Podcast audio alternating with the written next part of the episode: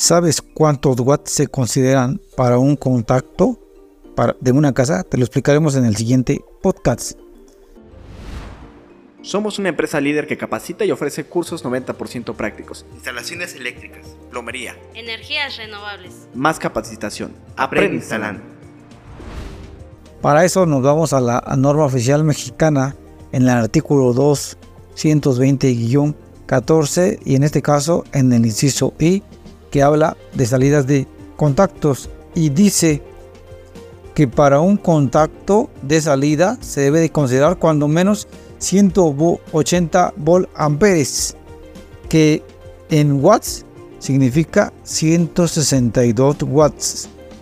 Ahora, hay que considerar que esto solamente aplica para usos generales donde vayan cargas pequeñas y no eh, sabemos qué equipo se va a colocar. Entonces para que lo tomes muy en cuenta, para un contacto 162 watts. Más capacitación. Aprende instalando.